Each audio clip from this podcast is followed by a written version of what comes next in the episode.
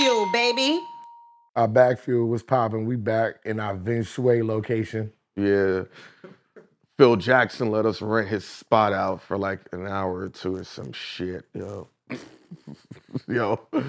Man, speaking of Phil Jackson, legendary coach, um, you know, in this game, yo, and any and anything you do, you always got to prepare for the end, which is a scary thing because you know you can have something popping off, and it might end in a year.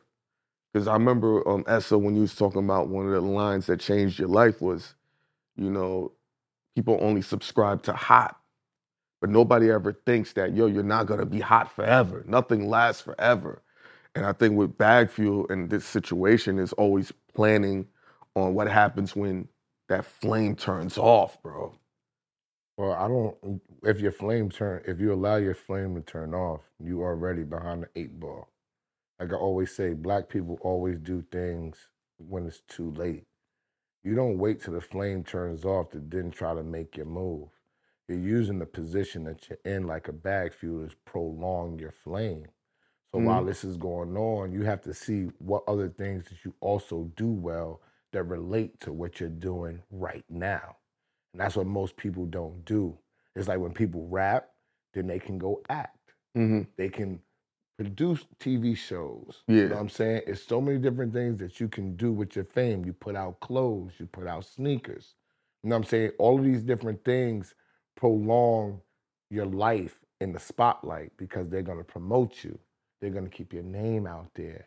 And then you can go on and make moves. I, yeah, I feel you. People, one of the things you know we've seen is people are very, very scared or afraid to distribute their flame, because part of keeping your flame going is distributing and diversifying in other fields that you're good at, or that you're working to be good at. But you know, we've been around artists that have a hundred songs in their files and won't put one song out. You know, won't put anything out.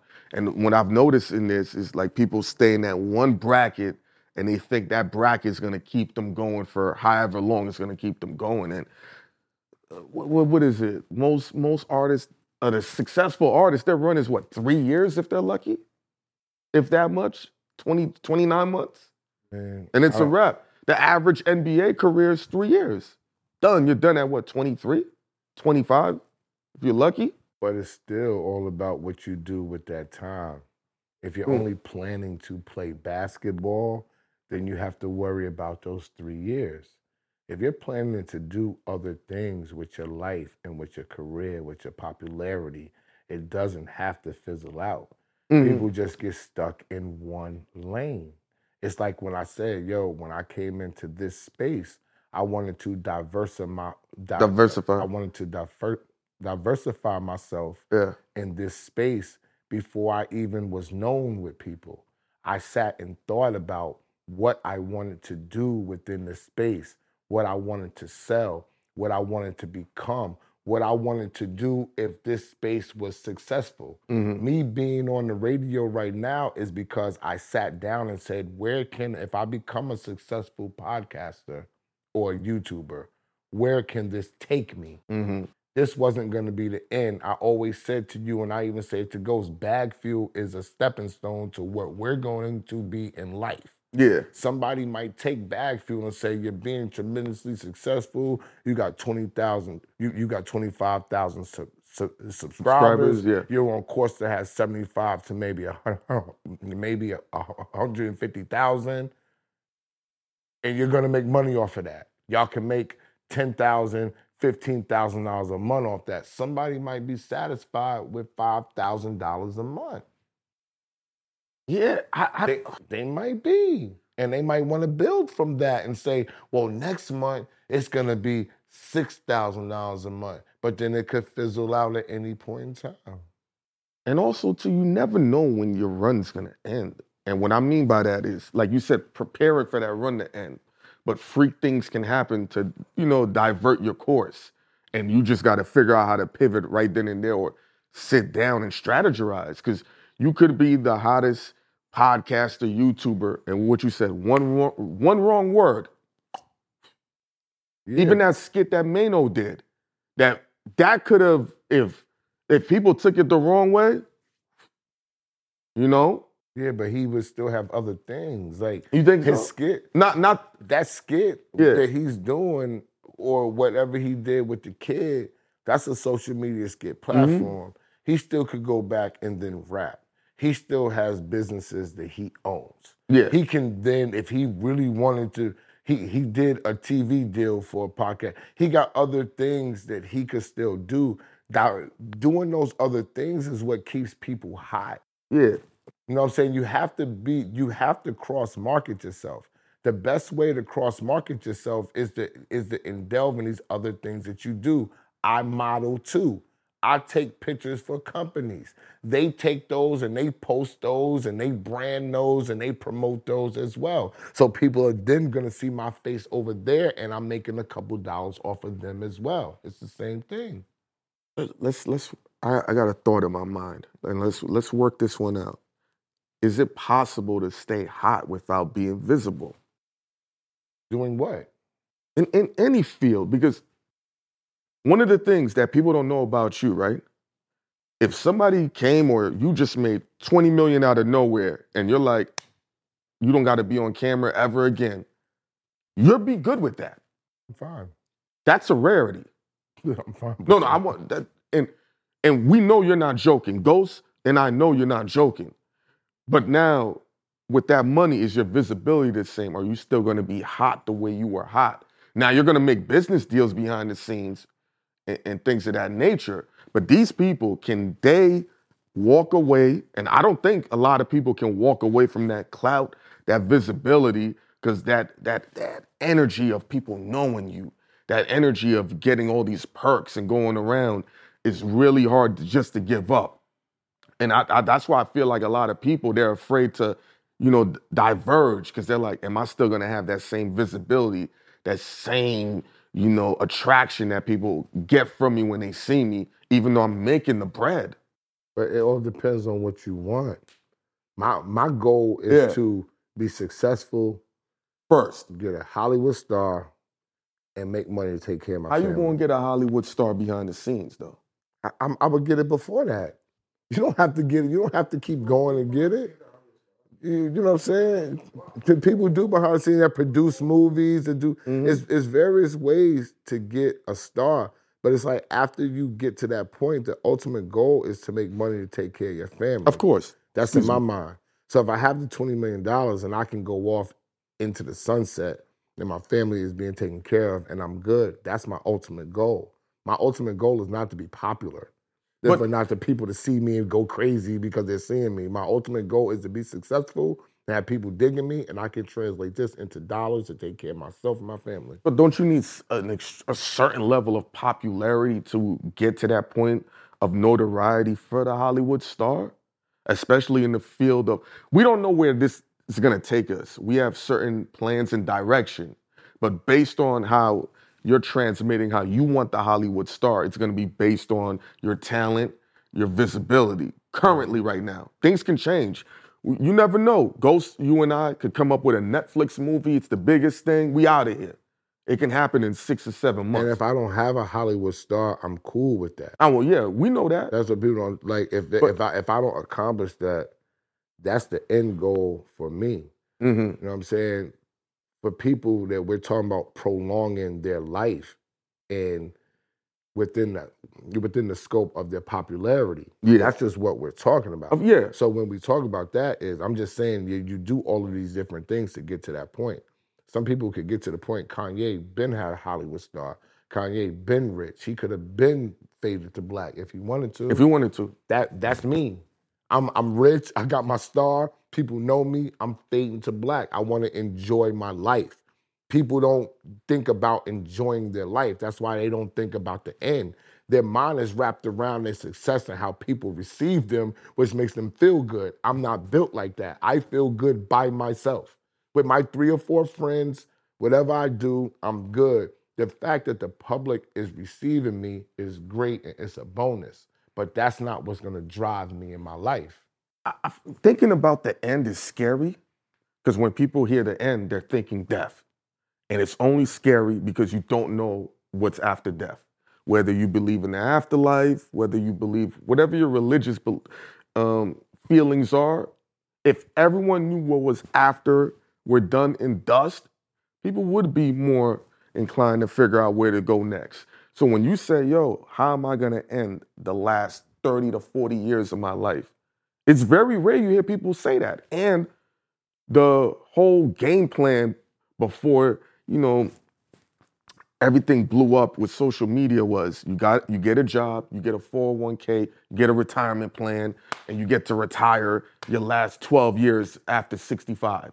People are like, nah, I'm trying to have my shit set up by the time I'm at least 40. I mean, let's be clear. Uh-huh. That was before social media. I, that's what I said before the so, No, no, with you- social media. Yes. You said when social media hit? No, that was before social media. really. Yes, You the think- same, the same, the same people that's doing it now Mhm. was doing it before. Now the other ninety percent are trying to catch a wave, and they're trying to do it. They're not super duper successful. People come out here and work for themselves, and they quit, and they go back and get a job more often than they stay Yeah. working for themselves. So it's not social media just gave just gave the other ninety percent people the possibility that they could do it. But what people got to understand is y'all were late. Niggas was doing it. I was doing this in the nineties. That's what I'm trying to But tell but here's you. when you were, and there do- were and there were many other people. I wasn't the first. I saw many other people, and the ones that are still lit right now that y'all seeing are the people that was doing it. I don't disagree with anything you're saying, but let's put into context. When you were doing that, depending on what circles you in, you were looked at as a deviant. You were look, looked at as an outcast. Because even Gary Vee said it. When he was learning to be an entrepreneur and not going to college and figuring it out, you went to college, but you still were like, this is my road. People looked at it crazy.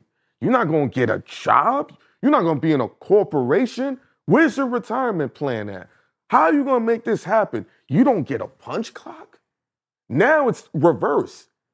You go to work? It all depends on the people you surrounded yourself with then and now. I, I'm not, because I'm not people discounting sitting that. here, but but but this is what I'm saying. I didn't surround myself with people like that. No, what I'm saying, I, I get that, but the people you surrounded with, that was a small circle in comparison. Because when you say you with the 10%, by definition, the 10 is way smaller than the 90. You get what I'm saying?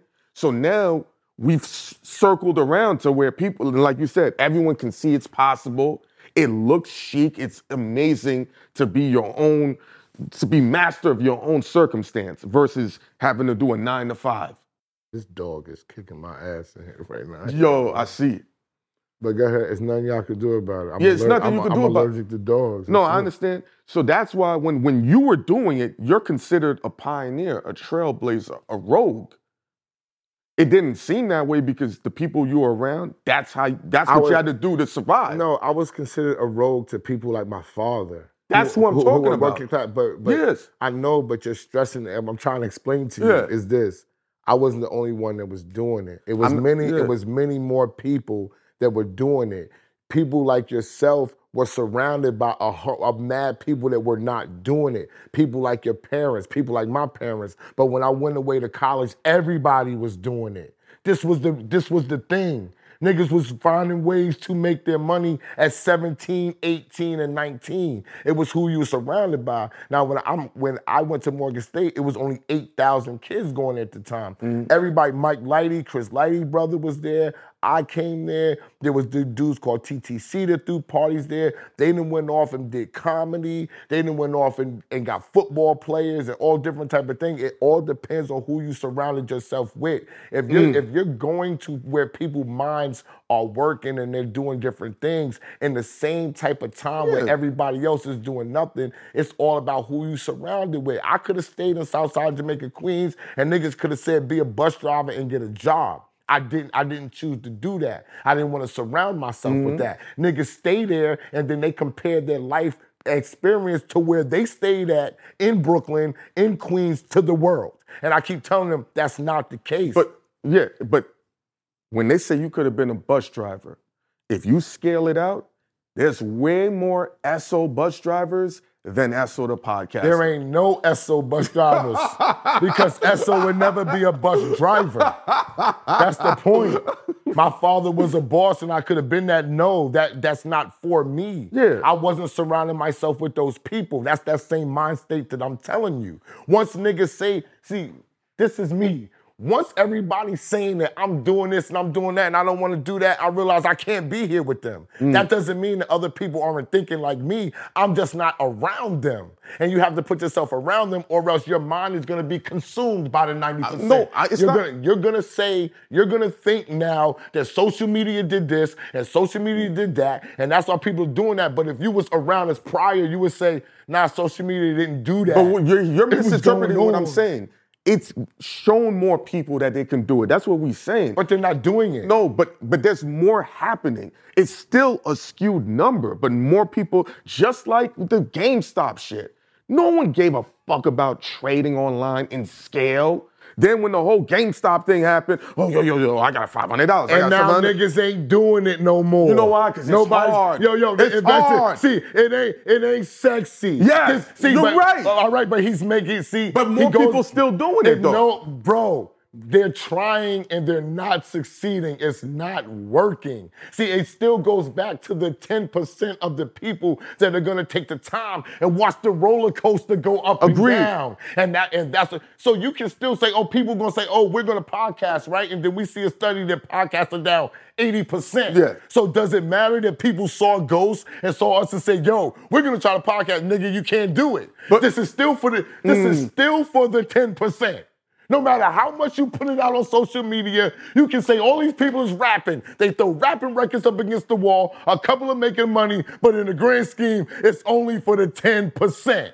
Period. So when niggas keep saying this one did this, this one did that, this wasn't happening, I am the poster child to it was happening. I was there. I was the one that was doing it. I was with the people. So when niggas keep saying it wasn't happening, no, and it was a lot of motherfuckers. I wasn't the only one. I was one of many. That's how I got to know Clue Yeah. and all of these people prior. Foxy, Anton, Gavin, the 50 cents and all them. Why? Because these was the niggas that was doing it before social media made it But, sexy. but but you're not getting what I'm saying. It made it sexy to where more are coming in. Is it still a crazy number? No. But more coming in. When you're doing it, how I look at when you talk about Morgan State and how everybody's doing it, I just compare it to the Harlem Renaissance. You were there and you part of the no, listen to what I'm saying. Since that time, how many times have you seen a great collection of dope people in Harlem? You can take the Cam'ron era here and there, but it gaps out. So when you talk about Morgan State and that run you had since that time, I mean, you might be out of touch, but how many other classes had that many people of a run? I was not, I'm gonna be honest. You know, that's not unfair I'm, question. I'm not in touch, but what I can say is Howard University, which is 40 minutes away, we already know what Oh, their it's run is like.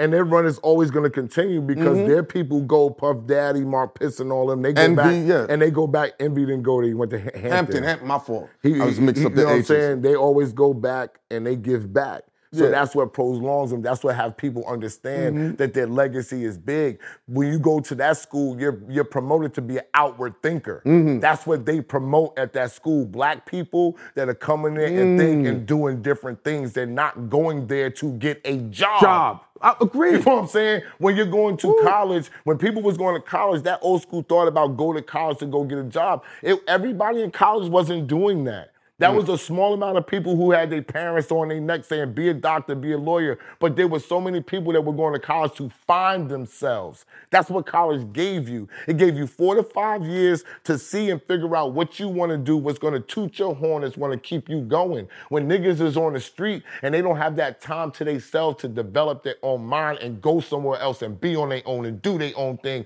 for a period of time. Now when niggas go away for one or two years, they say, oh, well, I went to college. No, nigga, you went for a second. You didn't stay. You didn't finish. You didn't grind out. You didn't suffer. You didn't not eat. You didn't do none of these type of things. Those are the things that build your character and build your mental will to go further and say, I'm not going to do what these other people is doing. And you're surrounded by people that's doing it, so it's right there for you. I, I just I think where you went to school was an anomaly. Because Uh. no, I'm going to tell you why. What made you want to go to that school? My mother sent me. She saw she forged my name. Okay. Because I thought I, I, I, I was going to be in the hood. But but there are many other black colleges that have other people that are excellent. No, what I'm saying in them. scale, because the running ideology is you go to college, you major in these majors, you stay in this field, you thug it out to get to these jobs. That's how they sell college to kids in high school. Not to be an outward thinker, not to find yourself and then figure out how to flip your bread. Because when I'm hearing that, this this isn't told to a lot of people as during a generational period of point. It was like, hey, hey, hey, your life is gonna be fucked up if you don't go to college. If you don't go to college and then figure out to get this job, do your four years, get this master's, go into these companies. That's how it's sold outside of where you were at. So yes, nigga, what are you talking about? So when I see that, I'm like, what? Depends on the college. That's what I'm saying. It He depends went on the. to co- he went to a college for engine for engineering and sound. It's not the same thing But that I hold went on. to. I It's went not, to no, I went to other little schools, got degrees. They it's the same shit. When you focus on this, this is the. de- no, even in college, I'm looking at dudes. I'm I went, to, I went to college and I went to trade school. And, And- college, and some college Trying professors to tell him. change, change your thinking on what Mm, work a job. I went to business school. Yes. So I went to school for business. so you went to multiple they- schools. They teach, they teach you how to grow a business. You don't have to work for somebody. That's what Morgan State and and black historically black colleges do Mhm. with their kids. That's what's provided. That's why I said I wasn't going to argue because I don't try to mm, downplay people. No. because it can be received differently on camera. Like you didn't go where I went, so I'm not going there. But when you're going to a four year HBCU university, it's different. Look at Thea, the boss of Power 105, HBCU. Let me ask you this. Look at Envy. You know what I'm saying? No, like no. when you go to go. No, I'm. just go I'm- on. Do you think how you learn, how y'all all learn in the HBCU, right? Because now what you're giving game is this is the place to go to be a, a different level echelon individual. Is that the same vibe at Stanford, Arizona, and Oregon? No, because you're not around your people. That's what I'm saying. but I, I didn't go to those schools, but I did go to Maryland College Park because I knew a lot of people there Mm. and girls there, and my ex girlfriend went there, so I spent time out there. I, I knew basketball players there. It's a different type of vibe. They have a core of black people there, but they got a core of of, of, of, of, of black people there, but they don't have black people surrounding you with ideals. Mm-hmm. You're not finding you're not finding the different type of skills of what people is doing because you have to see your people doing it. I'm a big proponent Agreed. of that. So when I came and I saw people throwing parties, and you come to me and say, "Do you want to throw a party?" I'm seeing that these young dudes are throwing parties. Yo, I'm gonna try it. I think I could be su- successful with that. When you go into Maryland College Park, they're not throwing parties in clubs. They're throwing parties inside the dorm room Yeah. for the black kids, and they're doing keggers and bringing all these Yeah, other. and I was things. around that. I- Yeah, when I was that, with- yeah. that, that was not my experience. that was my My, experience. my experience is you're if you're if you're throwing parties and you're popular, you transcend that into money Mm. and more popularity into doing what you want to now do. What people don't understand is if you're popular, there's nothing you can't do. Anybody that you want to touch is gonna know your your popularity. So it's about, like we said from the beginning, you have to know where you're going. If you're waiting till something ends and then you're making the move, you're already late. You mm. have to think and strategize about making your move or while you're taking steps and, and, and, and freaking blowing up and you're bringing people on, you have to see what your extensions is. I'm doing voiceovers next. I'm on the radio, I'm doing voiceovers. That all stems from podcasting and YouTubing. Mm-hmm. That's a whole nother life. It's not sexy, it's not with a camera, but I love it. I mean, bro, real shit. The voiceovers, especially for those Pixar movies, dog. I could see you being in one of those Finding Nemo ten, and because everyone in really, it's gotten to the point you can have your hoodie on. You can have three hoodies on. If you say, "Yo, that's Esso," they know my voice. yo, Ghost, it's crazy. a dude from Wisconsin. I was walking. I. I- I- I was walking around and just talking to him, and I walked past the dude. Four white, two white boys, two white girls. Walked right, flew right past him. Excuse me, excuse me, excuse me.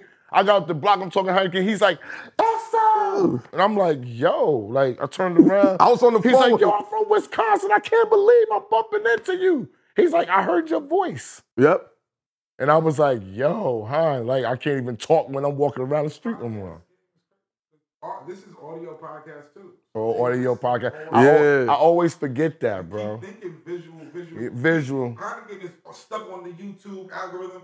Nigga, we on we on Apple and Spotify as well. Yeah, you're right. And Apple those and Spotify. Those get hundreds and thousands. Of Yeah, I- too. yeah, they are. So you, you gotta. I don't even think about They Apple and just listen to it. Spotify.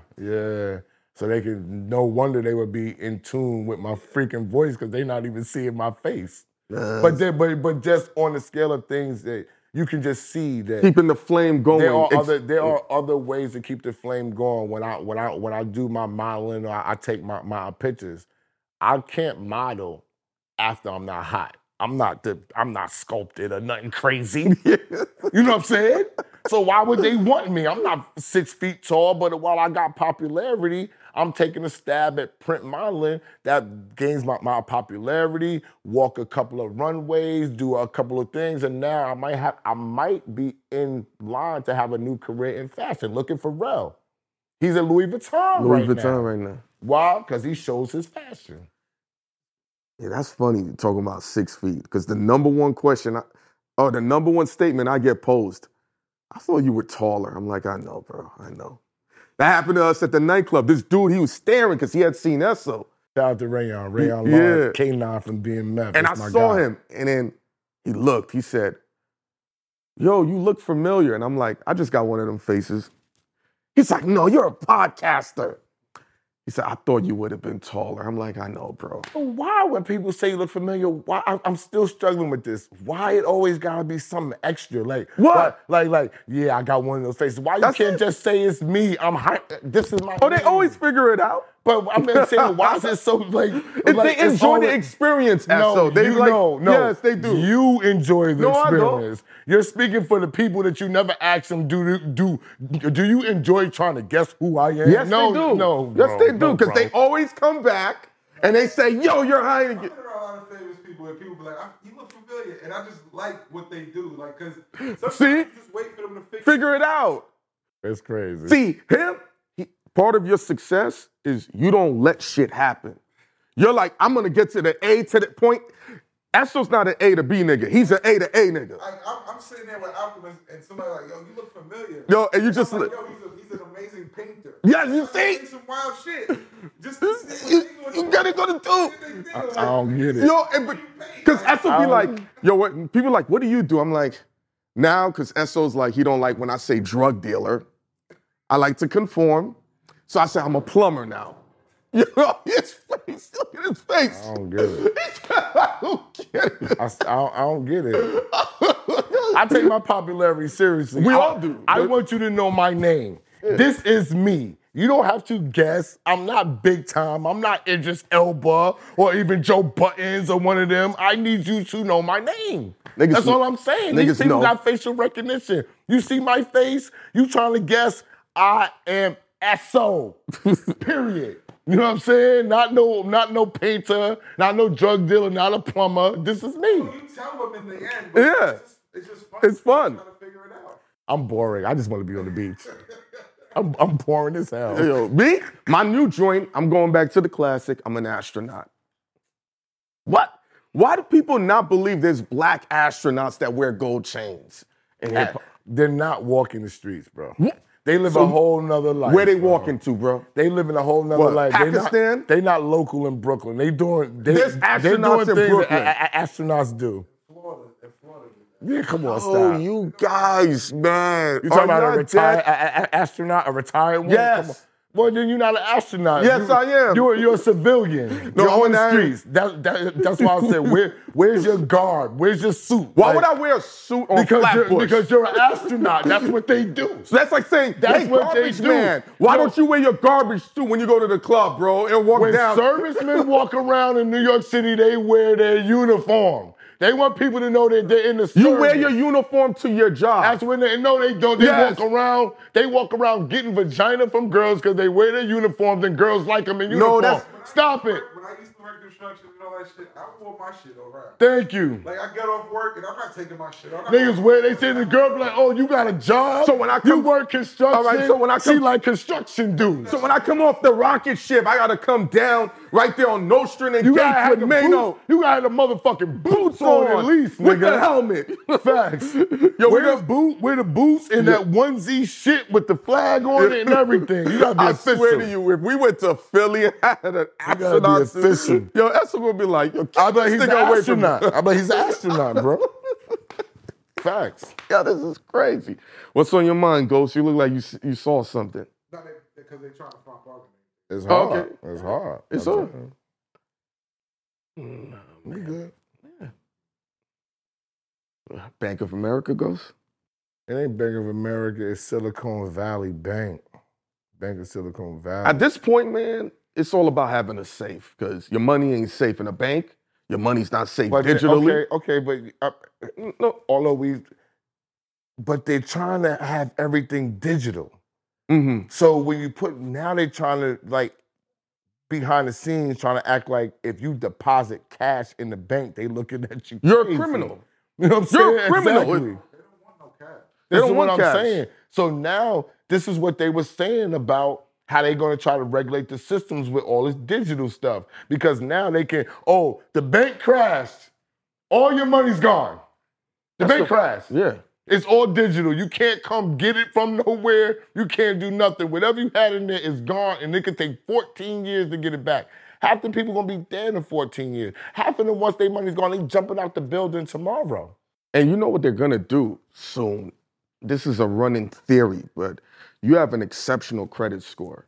And as time goes on, that's gonna be the number one thing because they'll be like, hey, you know, you got a 500 credit score. We need to start penalizing your account just to, you know, encourage you to be a better civilian. I'm telling you, they're gonna, bro, bro, once they do it in one place, it starts to trickle for the most part. That's like saying, all right, the air. Such an arrogant American thing to say. It's not about American. It's just like, all right, if the car was Africa with your credit and see what they do. for how long? Go right now. For how long? No. Right now. Go You can buy some shit in Africa with good credit though. Like, like, like, I'm gonna keep it real right now. Everything I buy, because my credit score is so high, I don't put nothing down. I just leave. Mm, yeah. I, I could go get this building across the street right now. Word to mother with no money down. I would just have to be able to pay for the monthly payment. Yeah. So they're giving stuff away to people. Like people acting like it's hard to get shit, right? They don't even really, let's keep it real. When you fill out documents, they're not checking how much money you're really making that fast. People are lying on the documents. Mhm. The only thing that they're checking is your credit score to see are you paying your stuff, That's it. which makes sense by what you're by, by Huh? the money you're putting up there. Debt society. Debt society. That's Yeah, the it's, point. it's meant to be. It's meant to be. It's meant to be. set Then, up like that. then we go to war. Then when niggas Make our money back, print As, it. as soon as they get mad, then we owe them money. Okay, we're gonna beat you up Mm. now and take uh, and take your rest of your money and then use that to pay you your shit back, and you're gonna be thankful that you got your shit back. And, and think about it. In this moment of our lifetime that we've understood, ain't never been this many amount of black men with access of power and wealth. If, unless you want to centralize it to just Africa, but in scale across the country, where so many black men are making six figures. Um, how are we gonna say that? They saying nine, 10 to 15 percent of the people in the continental United States is only making six figures. So how can we say it's a whole bunch of black dudes? and just because of just because of the entertainment and the hip hop culture, how many dudes became millionaires? That's It's small. but still, but if you take that from 40 years ago, it was then, then the number is pretty much zero. Yo, bro, it ain't, bro. It's not a lie. No, Like, but what I'm saying, when you look at things, it's escalating at a higher scale. And I know people see that. The number one, yo, the number one thing that's the most offensive thing is a black man that don't gotta answer to nobody and has power and wealth. But it ain't a lot of us, bro. But it's growing. All right, let me ask you something right now. If you see a little bit of dirt right here, you're just gonna be like, ah, it ain't gonna be nothing crazy. You're gonna get get it done before it gets out of hand. That's it's the same thing like tidying up a mess. Let me just give you an outlook of what I'm saying. All right, cool. It's only 330 something NBA basketball players, Mhm, right? And mhm. people think they're powerful. all 330 something, even LeBron got to answer to somebody. Mm-hmm. All of them. Every last one of them. They're all answering to somebody, dog. If you want to count up all the football players, they're all plantation workers. Stop it. That's the plantation sport. They're all answering to somebody. There ain't too many black people that's out here that's not answering to nobody, bro. Let's, let's just keep it real. And then the people who, who we think got money, they don't got the money you think they got. They cap. All right. Then a couple of people who do got money, they're not reinvesting into the society. They're keeping the money for themselves. They're the type of people that want to be the only black guy in the room. Do y'all know those? Yeah, a lot of them. They want to be the only black guy in the room. They don't want to pull in other people to hmm. make money. So it seems like people are making so much money, but they are not. It is a facade, and it's fucking people's minds up. Because if you know that these people aren't making this money, you're not gonna follow them. You're not gonna believe in them. Their clout's gonna go down and their popularity, bro. But please don't believe the hype. If it's only 10 to 15% of people making six figures in, in, in the United States, you have to know there's not a lot of people making I- black just- people I'm- making money. I'm looking at it from whatever it was in the 70s. And we already know, because we just spoke about it er, prior to, yo, think about how far removed are we from slavery? I always said that 100 something years. So now, if we're behind on the eight ball on that, literally in the space we at, this is the most powerful in this country black men have been. All right, I just want to make this one point Let's though, go for it. because they're Let's- coming up. Yeah. E- even with that test pool that you're talking about, right? Think about this with that test pool, it's 331 million people now here. So back The when it was the of- 70s, it was way less people. So it's just adjusted for scale. exactly. It's just a ratio now, bro. All right. That's it. What's up, What's going players? on, fellas? What's going on? What's going on? What's going on? Nigga, I ain't seen you in a minute. How you been, It's all good. It's all good. Good man. Oh, yeah, y'all brought a whole- yeah. Oh, Good, good man. Nice me man. Nice man. How you feeling, player? We better Your give cheer her some strong. chairs over there because you know that chick is gonna be upset about all these people with their shoes. So at least give Mm-hmm. them their chairs over there, Ghost. Pass me that black chair, huh? Let's give them their chairs so they can be comfortable and shit. Uh, y'all good though. We just gonna give y'all chairs and shit. I'm gonna bring it over here and shit. You know what I'm saying? Uh, pass that one. Shit. I don't think so. I think don't so. think so. Not with this broad. This ain't our location. The location that we Yeah, everybody's normally at booked up, bro. Is booked I don't up know. right now, so we had to do something last minute to accommodate y'all. It's a bag talk right here. We got Esso. Everyone sees sounds official in the building. And we got Cassidy up, up up up here today. You know what I'm saying? the hustler. Thanks for having me, fellas. Yeah, of course, of course, of How y'all course. feeling, man? Dog, one thing you know how to do is find a bag in every avenue, bro. Try to, right? Try, no, no, that's trying and that's doing. Yeah. Niggas can try to shoot a jump shot, but you hitting them. Yeah, There's a big difference, man. Like, where, where does this um, ambition or ingenuity to get a bag out of everything come from? Because you got it in every, you got condoms, battle rap, regular rap, this, that. I'm like, yeah. I got two grown sons, damn near, a wife, responsibilities. mm, You know what I mean? And I got confidence, like knowing your worth. Like, You know what I Mm. mean? A lot of people want to get to the bag, but they don't got the confidence and they don't know how much they worth. So here and there, they just take less or settle for less or bust moves that they know they shouldn't make because they don't got the confidence. you ever over, you, you ever overvalue yourself? It cost you a bag? I don't think so. I think I might have undervalued myself, like, Mm.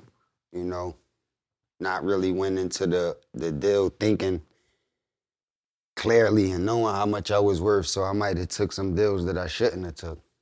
But I don't think I ever overvalued myself.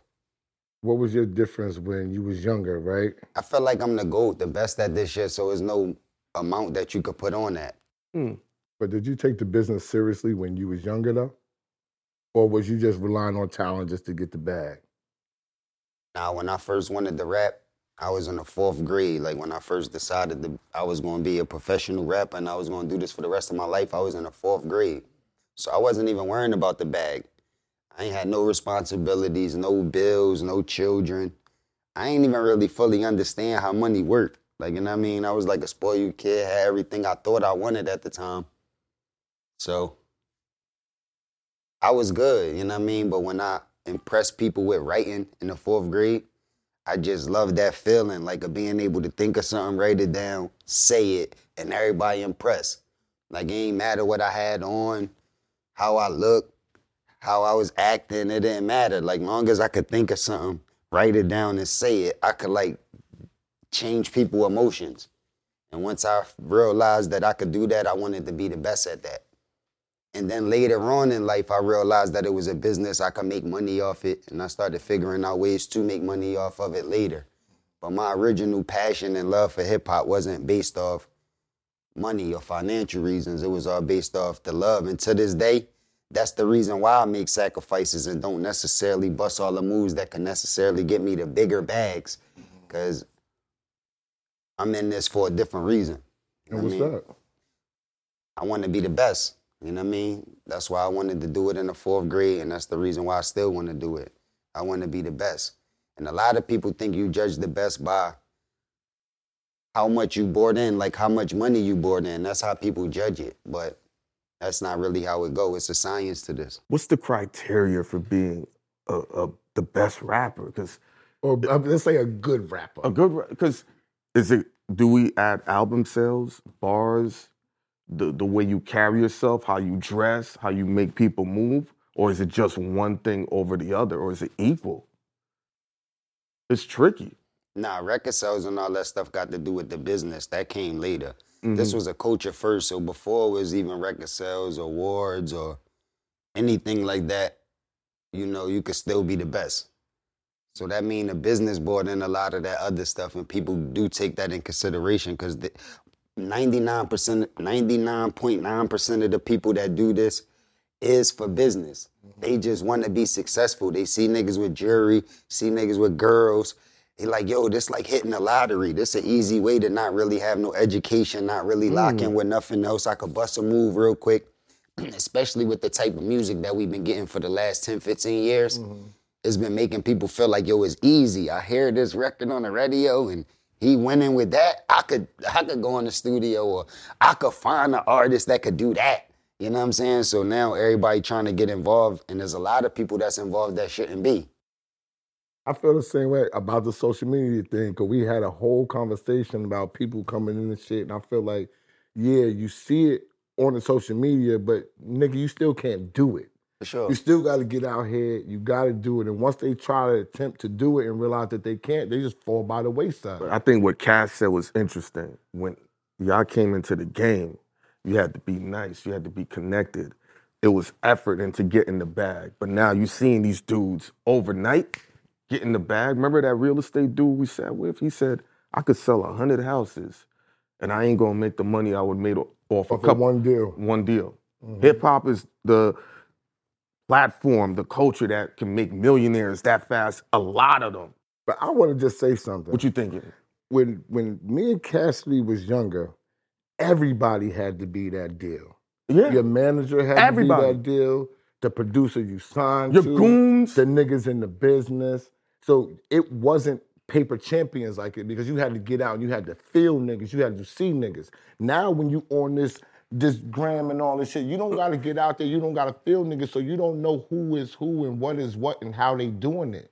So it changes everything around. It's the same way I said about why I think that the music's not a- a- as good because you have people. He he he has Swizz with him, developing shit, right? Yeah. Boom. Kid, younger kids don't have that right now. They don't have nobody to develop them, not even a key producer, because of social media, because of the of the of the of the equipment, because it's so fast. Like he said, yo, I could just throw that out there. This nigga doing that. Nigga, I could put out a rap record right now. Real talk. If you give me a budget, I could rhyme right now and get it on radio. And I'm not a rapper, my dude. And that's why I say I think that this shit is kind of skewed a little bit. And, and dudes with talent, they're not as seen as much. You No, know I what I'm agree. saying? I think people just more confused with the technology now of what's winning, what's dope. You know how much people eating from music Mm. because um, money don't grow on trees. Like you got to generate the money from somewhere. Mm. And when you really start thinking about like, all right, this business is set up for the people that run the business to really win. So if you feel as though an artist was able to make millions of dollars, then just imagine how much the people that's over top of that artist would have had to meet. Mm. Like for them to give this artist millions of dollars, that mean they had to make a lot more than that. Yeah. You know what I'm saying? So on top of you generating the millions of dollars that you got, you got to generate all this much more money for these companies. So where would that money come from? It don't just drop out the sky. It's not like they just the money don't be automatic. So a lot of that be a facade. Like even how much these artists is worth. Just like back in the day, it's the same strategy. But now with the technology, I don't feel as though um it always been a lot of people doing music. Everybody always loved rap. Like as far as the culture could remember, as far back as they heard rap, they know they loved it. Mm. Back in the day, everybody had a rhyme. Like, you know what I'm saying? Even the rappers, even people that don't rap. Yeah, well, my name is Tisha. And I be just spitting. Like, everybody had their little rhyme they could mm-hmm, say. Mm-hmm. But, you know, it was different then. Like, the real MCs that was on was so nice and advanced from that little rap everybody had. Everybody knew that they had a rap and they like rap, but they wouldn't say I'm a rapper. Mm-hmm. Like, I'm not really a rapper. I just like rap and I could say my rap. And then it got to a point where you know, MCs even started getting nicer. The like the culture started to grow, the science started to get better, mm-hmm. and niggas started to get even nicer and nicer and nicer, and it made it even harder to think that you was a rapper. You mm. like, man, I, I like the average person never thought that they could be Never a be a rapper rapper. when it was like at that level. But now we at the point like where you said, I could rap, I could go, I could like everybody feel like that because the mm-hmm. music is so watered down. When you, think know what I'm saying? And happened- now okay. It would have been a, only a little bit of people that would have been able to get heard. Now with this technology, it just seemed like everybody got an opportunity to put something out. So it just seemed like it's and a they lot think more that's bullshit. good. I don't think that's good. I don't think everybody needs not to have mad a at chance it. to put. You see, me being inside the business Mm-hmm. for such a long time, I think that's trash. That anybody can just go lay anything out and throw it up, and it's not complete. I don't like that shit. Mhm. That's why I'm not really like I hear it because we got to know about it, but I'm not digging it like that. I'm not downloading. I'm not playing it because it ain't. It's it's no substance to it. And and I'm not talking about you got to spit, be spitting knowledge and bars. Just be good. Mhm. Have some wordplay. Let the hook be good. You know what I'm saying? Let it bring something to me. And that's not doing that. So now it's just like throw it up on it, you know what I'm saying? Put some marketing behind it. Let's see if it goes or not. You know what I mean? And I don't think that that's going to help us in, in, in the long run. I think it's good though because now it's like a bunch of different people in the world that like different type of shit. So now it's like everything is not pushed down your throat. Like the 10 videos that's on this video show that just come on every day. Mm-hmm. And then the couple of songs that they got in rotation on the radio. And that's really like all you could hear. Then it's a couple DJs that come up with mixtapes with some more exclusive shit, and you got them couple of DJs. But it's like it was really nothing else to really get music from. So you now like the wild it's on shit? demand. Now it's mm-hmm. like, yo, if you like more poppy stuff, you could listen to that. You like raw hip hop or you like niggas with lyrics, you could Google and search that. Nigga like more shit where he could dance, do all the new dances too. You could Google search that. Like everybody could get what they want and really lock in. So when you in your car, you riding around, you exercising, you could really just create your own playlist. Listen to the shit that you really like. You don't think niggas could, could lock in prior to that? Because I listened to a whole bunch of other shit prior to that. I bought the CDs. It wasn't just rap music. I liked all all types of music. You know what I'm saying? But I think No, what I he- mean, I mean, like, as far as the radio, as far as like 106 and Park, Gotcha. like, you know what I mean? Like, Gotcha. you was like a real, you was like a real nigga that was locked into the culture, so you was able to build your own thing that you you. like. But I'm just talking about the masses, like the Gotcha. pop crowd that just, they don't dig that deep. They only know what you put in their face Surface level. just like certain sports, like I'm deeper in music than I am in certain sports. So certain sports, I might not, I might only know the players that's like super big or the stuff that they throw in your face. I'm not like deep into the sport like that. So, you know, a person that really analyzed the sport and been watching since they was a kid and they dad watched, they'd be like, yo, you don't know shit. And they breaking down all this other shit, know every name and everything. And it's like, I don't, I don't really know that much. Like, you know what I'm saying? I'm just like a, pop type of fan to this sport, the same way people like these pop type of fans, these ride the wave fans of hip hop. It's the same thing. Did you ever think about starting a, a label, signing niggas, putting them out? Um, yeah, all the time. Like I got a whole team of dope artists, producers, um, graphic designers. I got a bunch of dope people around me. Would you go But I just know that there's a crooked business. Mm. and I don't really I don't really got enough um, ownership or control in the business. Like back in the day when physical albums were selling, like companies used to act like they was independent, but nobody had distribution. Like, you know what I mean? Even when Prince and certain people tried to get it, they shut it down. So nobody had a form of distribution. So no matter how independent you wanted to claim your company was, you still had to partner up with one of these majors to get your music distributed. And it's the same thing now. Like, no matter how independent you want to claim you is, you still got to use one of these big companies with a portal that can even store and hold your music to get it out to the masses. Nobody that's independent owns a portal. And they make it expensive, just like distribution was expensive. You want to sell a million records, or you need two, three dollars a CD. That's two, three million dollars advance just on record sales. And I'm not talking about putting the mm. project together and paying everybody and marketing and promotion and traveling. I'm just mm-hmm. talking about just on records alone. Nobody had that type of money. Just like nobody got the type of money to put 40, 50 million to the side and say we're gonna get a, a portal big enough to hold all of the music that we love and Yeah. want, and we just gonna be really independent. He's talking about the storage space facts. On the site. Because when we tried to run a website a while back, if you uploaded like three videos, that was like two gigs gone. So you thinking, yo, my website holds 100 gigs. If A hundred videos, you're done. Done. Yeah, so imagine every artist that you know, music, and then information about them, and then pictures, and then album covers, and then you gotta keep E- E- E- EPKs and all different Yeah, type of shit. and you gotta got to keep there. track of the transactions, people that's buying music. You got to keep transaction. I mean, keep data of all of that. So the uh, a platform big enough. You just said two, three videos. So imagine every video and all the music, and just can hold all of that stuff. And then all of the new music that's coming out, you could keep putting more. To have a portal like that is super expensive. How do you beat the machine? So, you, Mm. so, so for me, I tell them I don't think that you could beat the machine. Do you think that it's possible, from what you know and you've been through, is it possible to beat the machine? I don't even think it's about beating a machine. It's just about understanding the business enough to know how you could work with the machine and get what you deserve out of it. Mm. You can't expect them to um tell you what they're supposed to give you. It's like, yo, if they don't know and they not informed, we're gonna keep doing it like this for as long as we can. Facts. And as soon as people start getting more informed, then they will have to figure out a different way to do business with us.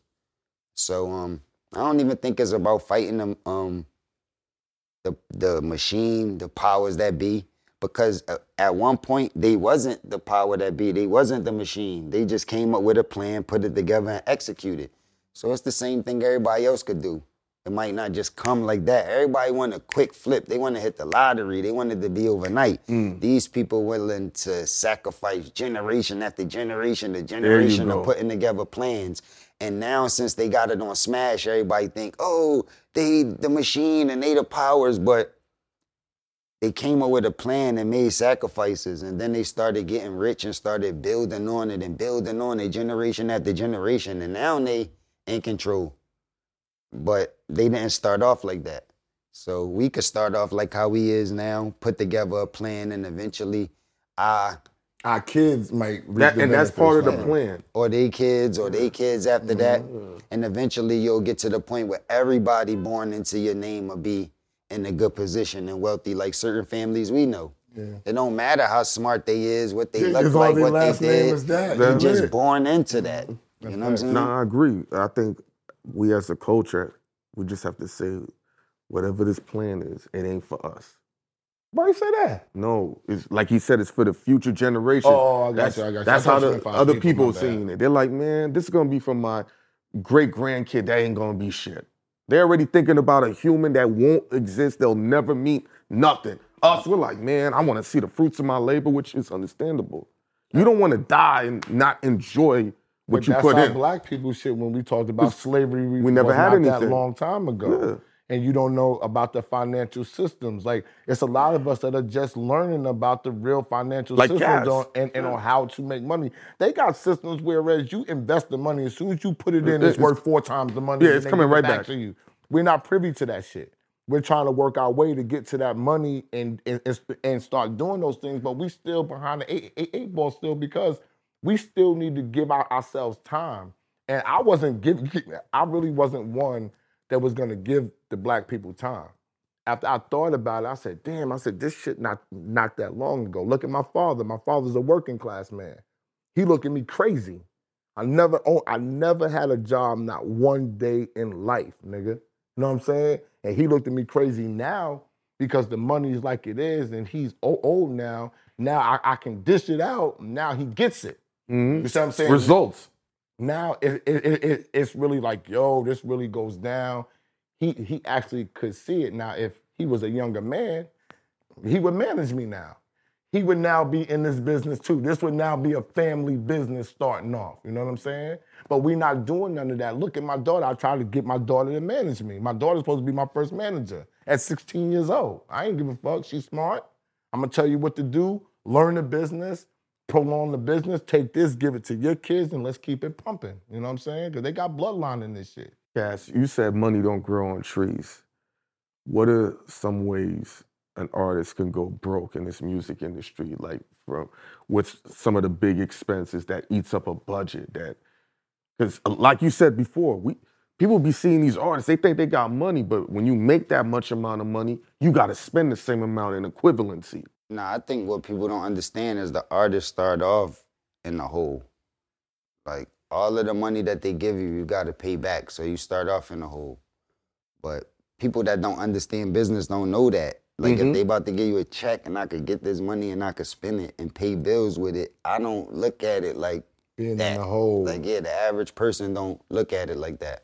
Mm. And that's why they don't want to do business with lyricists. That's because to be a lyricist, you got to be more mental. smarter. Like that's why or older artists they like to do business with younger artists. That's kids that won't understand this type of stuff. Mm. You tell them you're about to give them this type of bag. That's all that matters. Like you know what I'm saying? They willing to do any and everything because that's what they think is the top of the world. Mm-hmm. But if you got responsibilities, kids, and you know the type of money you bringing in, you done went through ups and downs, you got experience, then you're gonna want to start demanding more. And, And that's why they don't want to do, do business with them type of people. You want to ask questions too. Exactly. That's the that, that's the key. When you giving me this money, what you want from me for this? Then it's like, hold on, hold on. I thought you were just gonna take this shit and just put this shit in the bank. You know what I'm saying? Come and talk to me tomorrow. But it's like before I cash this check, bro, Was- what does this come with? Cause I got kids, I got a home, I got a wife, I got people that's dependent on me. Before this hundred k, whatever is cool. Now you're giving me three hundred. This really ain't three hundred. It's tax write-offs with this shit. and that's the experience we need. Like most people got parents that was just working regular jobs and was like super broke. And then some people got parents that might have been above water but still had to grind, like you know what I'm saying? Like had to put in work and don't know what it's like to be like super above water. So if you ever get a like a large amount of money, you don't really got the right type of people around you to tell you what to do with it. Facts. You know what I'm saying? And you might know a couple people that got money, but everybody just ain't out here sharing all of the information. They, You know know they ain't sharing no information, bro. So you see kids that's like born into the industry and they got parents that went through ups and downs, might have got robbed and played with large amounts of money, might have lost, they got it back, and then they born into that. You see they got more of an advantage. Like, you know what I'm saying? Cause that's the real experience you need. Like, you know what I mean? The information that you could get in like some certain books or like on the internet is like um information given to everybody. So it's not enough. Not experience. Yeah, like you Not like need experience. yeah, and have to deal with this business like head on. So when you got parents or brothers or sisters and people that's dealt with it head on, then they could give you a head start. And then they got relationships too to pass to you. But that's the most important thing. Once they pass you the relationship, like, yo, this is Cass, this is my man right here, you good now. Yeah, yeah. Now you can pull on him and be like, yo, this is what I need, this is what I'm looking for. What's up with the battle rap money? Because Yep. niggas tell me you like the biggest paid battle rapper. You- That- you- you- at least that's what they say. he caught he caught a quarter one time. Yeah, it ain't um it ain't as big as I see it being in the future. I got it being like, you know, like a lot of other sports, like you know the UFC, boxing, the NBA, the NFL. I see it like taking off once more investors get involved and more people get involved. But um, it's more money than people ever thought before, though. You know what I'm saying? People used to battle for free, just battle for status, a battle just so people could s- say their name. So now people coming out and getting real checks, could pay bills. Do you You think you mean? started that? Do you And think it's- you brought that to the game? Is like a part of hip hop and is a part of rap, but it's not connected to that business. So the way you deal with your money, the way you get your money is not exactly the same. Mm. So you don't gotta like go through that system that's set up for you to be in a hole with the music and battle rap. It's like new and fresh. So as many like- people ain't get in it and put as many stipulations in it yet. so you could really like play with the money a little bit better. I feel like that your status, uh, like you're the only one that I personally, I'm not big in the battle rap world. I know about it. But from all the ones that I've come across, you're the only one that has ever had mainstream hit records. Am I wrong about that? No, it's been a couple of dudes, but like, but it didn't. The way Cass took it serious and executed and performed, a lot of them Mhm. other dudes. I, I think the only other one that probably had like real like uh, like a hit record Mm-hmm. charting was probably Joe Budden Yo, Joe, Bu- what about and Keith Canna- Murray? and Keith Murray? you Canibus. consider Keith Murray a battle rapper? No, he did a battle rap. Not somebody that did a. Now, come on. Not a nigga that did a battle rap. He got to be a battle rapper. But Joe only did one. He didn't Joe do- Budden, um, Canibus, Canibus. Keith Murray, Vado. That's, that's about it.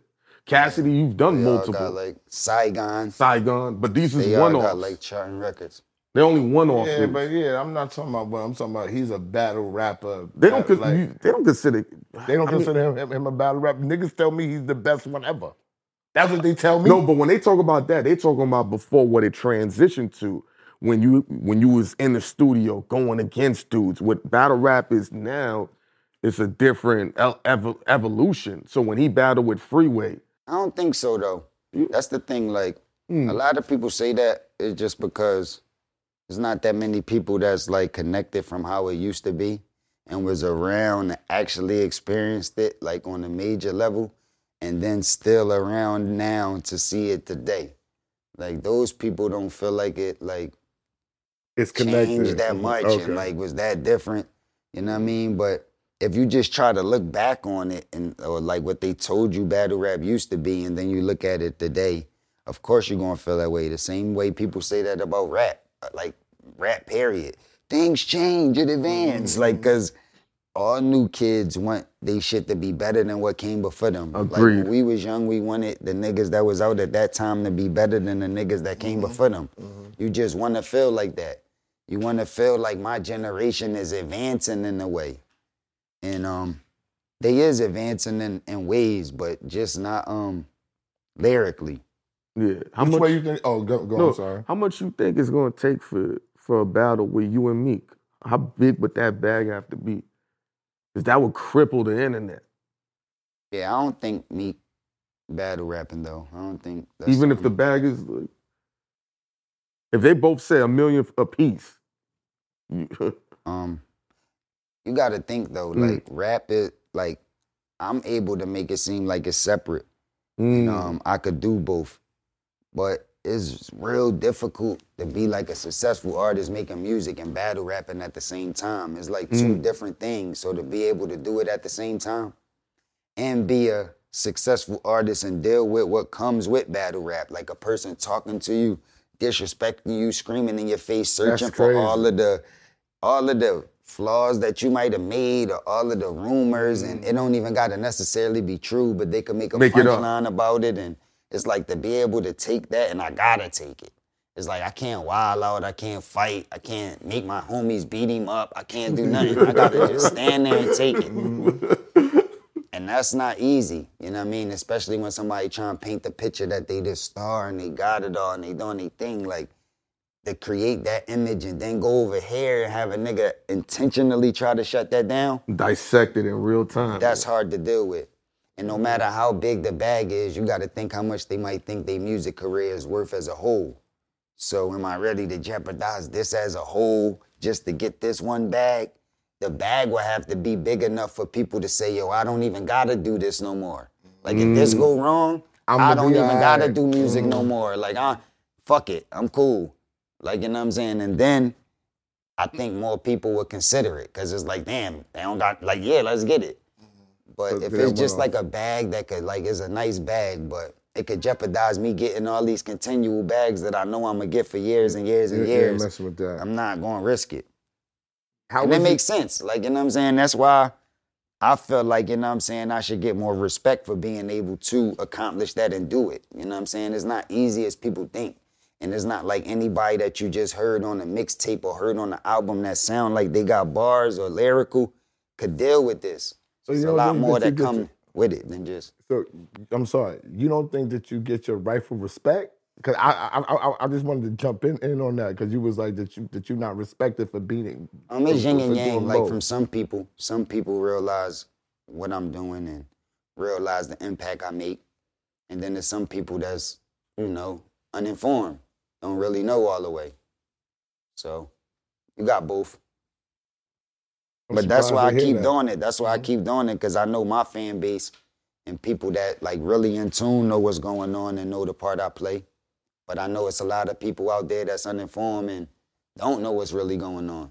So that's why I'm doing stuff like this, working. You know what I'm saying? It could be somebody that could be watching that could have been a fan of me that know what's going on. But I, I'm sure y'all got wild fans and wild people that tune into y'all that might not be familiar with me or might have been at one time, but just forgot, like out of sight, out of mind. And like, yo, I used to love this nigga, but I just forgot. Now I see him and let me tap back in and see what's going Yeah. on. Mm-hmm. You know what I feel like niggas hate press. Niggas hate media. Like me, me being tight with Clue for so many years. Like I feel like I, I, I would tell Han like, if you're established and you don't have to do this, they don't want to take chances because they aren't because there are not people like me and him. Like we don't do clickbait shit. I ain't trying to get you to say no some stupid shit for me to make money. So I feel like that because it's, it's a whole bunch of people that's doing that and and been doing that. That ain't that ain't old. I mean that's not new. It's on a social media level, but but you have magazines that would do you dirty all the time. So you would say something, you'd be like, I ain't say that shit to this. This is why I don't go see these people. You know what I'm saying? But now you gotta now it's a good way, like you said, to keep your name fresh out there, to put yourself on the publication. You come as you please, you do what you want, you set the time. You know what I'm saying? So to be able to use this type of thing to keep your name fresh, I told I told him the other day. I said, I said Soulja Boy came to New York for ten days a couple years ago and did a run and did everybody's small podcast, everybody's big podcast, everybody's radio show for ten days, and he never looked back after that, bro. Deals, So bags, it's all about bags. how you. Mhm. it- It's all about how you want to take it and you want to use it and how far you gonna go with it with this podcast, social media. Some artists got a lot to hide, so they gotta be media trained. Gotta have the right Mm. PRs to tell them what to say. Some people don't got nothing to hide like me, so I would advise them to do media. That's gonna make more people love them. No matter what angle the host come from, whether it's positive or negative. If you know how to answer the question and deal with it, then you always gonna look right. There's nothing that they could do to twist or turn. Nothing is like you always gonna look exactly how you wanna look. And, and, And and then there's some people that got a lot to hide, and that's why they don't want to do a bunch of runs and have a bunch of people picking at the fact that they might got a lot to hide. They know eventually something gonna come out, and they ain't gonna really know how to respond. So you see people do media, they won't do it, or they'll have the PR, they people come in, don't ask this, this. don't mention this, don't say nothing about They this. do that. Yeah. Don't talk about this at all. Mm-hmm. And if you mention this, we're leaving. Like, you know what I'm saying? If you even talk about, if you even say this person's name, this interview is over. And the- They'll say stuff like that to you because they know they got an image to uphold and they don't want nobody, you know, chipping away at that. What was it like being a young dude with that hit record with R. Kelly? Because I remember the first time I heard that record was in Miami. And it shut the whole club down. I forgot the DJ who played it. And I'm just like, yo, who's this young cat just dressed in fly? And it's like, what, what was that moment like for you, man? Because you, you bodied it and you just had records after that too. They were just with Swizz. I'm just like, I like giving people their credit when they're young and going through the whole cycle. Most dudes don't get to do that at the large scale. Yeah, it was a um, mixed reaction. I was super excited. I Mm. was young. Um, you know, like a hit record is on the radio, Yeah. you popping is like it's a lot of good stuff going on, but at the same time I'm learning the business, learn where mistakes was made, Mm. learn where you know, shit is not going exactly how I thought it would go. So How long like it- both things is happening at the same time. How- So, like, what was the negatives going on from a business standpoint, a life standpoint? Because, you know, all we gonna see is, yo, Cass is on 106 & Park. He's on every radio station. All the girls know his record. All the goons respect him, etc. You're on top of the world. You're young. I don't know if you had kids at that time, so no responsibility. So, what's the negative that's weighing on your mind? Like I told you, this business is not set up for the artist to win. So once I found that out, it's like, damn, like, you know what I'm saying? Like, you stuck in this contract, you got certain commitments, and Mm. everything that you might have thought that was gonna come from it is not. I mean, and Mm. a lot of people that oversee what happens with you. Like when you're an artist, you're not like, and you sign to a major, you're not in full control of what goes on with you. Definitely not. So that's is that was like frustrating to me too. Like it could be as small as like picture selection. Like Mm. you could take a photo shoot and what picture they decide to use, it might not totally be the artist's responsibility. You don't know who could have chose that picture. Or you don't know who could have chose like names for songs. Or you could make a bunch of songs and then the selection of the songs that's going on this project might not be all the artist, artist choice. All the choice, You know what I'm saying? Even the type of songs you make, the direction, the type of producers you work with, the type of artists that's featured on your project. A lot of that could be like a collaboration of ideas from different people. You know what I mean? And I'm like not that. saying there's nothing wrong with that, but You didn't like that. You didn't like that side of it. That's just not how it's explained to you when you, you know what I'm saying, first about to get into this business and get, you know what I mean, these deals. Mm-hmm. They explain it to you different and make it seem like it's different until you in it. You know what I mean? So Was Swizz ever on your side helping you, or it, it was a slight disconnect? I just think I always had a head on my shoulders, and like you said, I ask questions. I'm a, I'm a figure out Mm. Oh, why you a is this like this. or You're a my problem. That's what they That's call the me. problem. Yeah. I know. That's what they call That's me. what they call me, nigga. What the fuck you talking about? Niggas say something, I'll be like, I don't, nah, I don't even get that, bro. where, where are you getting that from? And then it's a problem. Like it's automatic. I'm like, if it's not, if it's so simple, when I say, yo, why is this going down? Just you know, just, just tell me what's up. I'm not saying I'm not gonna sign it or I'm, I'm not gonna do it. Just explain it to me.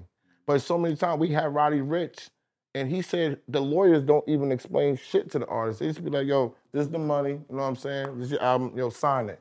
And- But here's the thing about that. You have to, the caveat you gotta say, when those deals go through, you sign, they wire you the money right then and there. But that's what he said though. He said once you once they got the young dude, Mhm. they giving you the money. Now once you got the money, like he said, you in debt now. And you going to spend all of this money Fast. And you in debt, and then you're gonna come back to them and say, "Hey, yo, can I get a couple more dollars?" They're gonna be like, "Nah, nigga, I didn't. We didn't send you to California. You didn't work with this dude. The clothes, the photo shoot. Remember the sneakers that you said that you wanted to walk off set with? Those are three hundred dollars. And you like three hundred? Them is regular eh, ones. Oh, but we got charged this because the stylist and they're supposed to go back. You don't even know nothing going on, bro. And then you come or, in there. imagine if you get fired from your nine to five and you like been out of work for a few weeks and now you really need a job. And then that same job come back like, yo, we're gonna hire you back and we're gonna give you um like six months, six months worth of your checks up front. So you like, damn, I'm about to get my job back and six months of my checks all at once. It's like you hit the lottery. It's like, yo, this is I'm lit. You can start spending stuff. You can start paying bills. You think of all of this stuff you could do. And you're gonna automatically take it because it just seemed like you up. But they didn't explain to you. They're gonna give you six months of your of your money up front. But now after that, you gotta work the next two years for no money. So it seemed like you winning at first. Like when you think six months of my checks right now up front, I'm up. Mhm. But now I gotta make this six months stretch over the next two years. So I'm really like losing a, a year and a half of money Mm-hmm. because I got this sum. up front. Yeah, but I ain't really understand that. I just took the money because I was out of work and I needed it. Mm, that's how that shit go. You know what I mean? But you don't know until you already took the money and then you start working. and then after months start passing and then six months pass and you're like, yo, so all right, this When six months check pass, yeah, when my next and they like, oh nah, you ain't you don't know that. You still gotta It's right here. It's right here. You see that little you see that little dot right there? It's right there in that little dot, my dude, and you and you didn't pay attention to it. crazy. What you think that the freeway battle did for your success or your popularity? I was always battling around that time. I battled a lot of people, so that was like a normal thing for me. So at the time, I didn't know how big it was gonna be. But I did know it was gonna be something because Jay Z was there, Swizz was there, Freeway, Chris, Oschino, Beanie Sigel. It was like a lot of artists, a lot of energy was there. So I Really? felt like it might have been a little bigger than the normal battles I had. But I didn't know that it was gonna be captured on video, go out and be big like that. I had no idea that that was gonna happen. You think that that catapulted you in some in in, in some way in, in, into the battle rap space? You think that that was like a big star that Mm. that happened? No, I think I think because uh, Philly Battle naturally rap, battle rap. Period. Yeah. That's the forefather of this new way you see battle rap now. yeah. Like nobody never seen battle rap like that. Like face to face on site.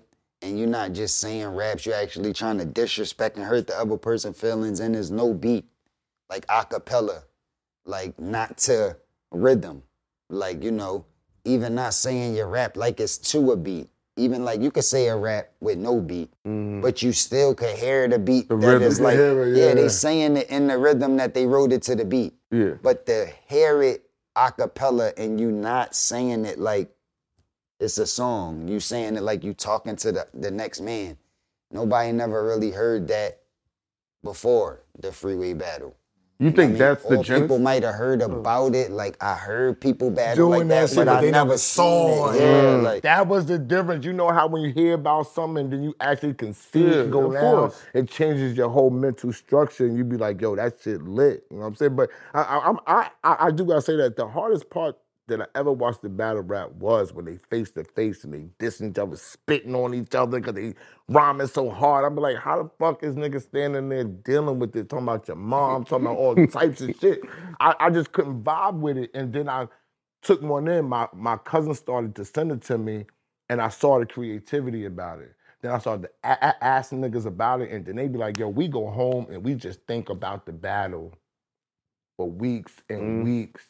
We do research. We call niggas around his way and get dirt on it. Oh yeah, it's it's it's so I'm like, here. no wonder. See, I didn't think it took all of that, bro. bro. It's it's a. that's why what Cass said to be able to do music and that it's very rare. One of those is gonna suffer. Like when you see artists, they kind of figure it out with the music a little bit, and they do it. It's But but but why would it suffer, y'all? Because can't you just if if you if you're on your level, can't you pick and choose the battles that you want to do and research it at that time because you're a veteran and then go back and go and go record music? I think it's like a lawyer that does music contracts and does um, real estate contracts. Even though they'll say you're a lawyer, you're trying to merge two ideologies within that, you know, frame. Uh, or I give some examples, just like fighting is fighting, but Mm, like the UFC and boxing is like two different things. mm, And even though in the UFC you can box, like if we was UFC fighting, I could just stand like a boxer and knock you out like the same way if I was boxing. But just what I gotta watch out for or what I could expect coming at me is It's different. different. mhm. So that means I'm gonna do different things. Another example, like and one park basketball compared to like the NBA. Like, you know what I'm saying? It's all type of hand checks and shit that I could do in the park to stop a nigga from doing this. There's all type of spinning moves and carries that they not gonna allow in the NBA I could do. Mm-hmm. There's all type of shit I'm gonna get away with in the park, how I could direct traffic out there that's gonna be different than the NBA. And it's not saying that a, a, a person that's nice at ball can't do both, but to be like the nicest at both at the same time, It's rare. Like I'm the nicest in the park mm-hmm. and I'm the nicest on the court. It's like one might take, one might suffer. Like I might be carrying too much in the NBA. I might be doing this step and they call and walk. I might be fucking um pushing off and they they calling it. I, I might just Uh-huh. not be seeing the court right. Like everybody not in the right position and it just could be like confusing if I'm locked in in the park. Then I'm my NBA game ain't too crazy. If I'm super NBA out, when I get to the park, I don't really know like how to move. But to simultaneously be like, I could be the nicest in the park. Nobody could fuck me in the park.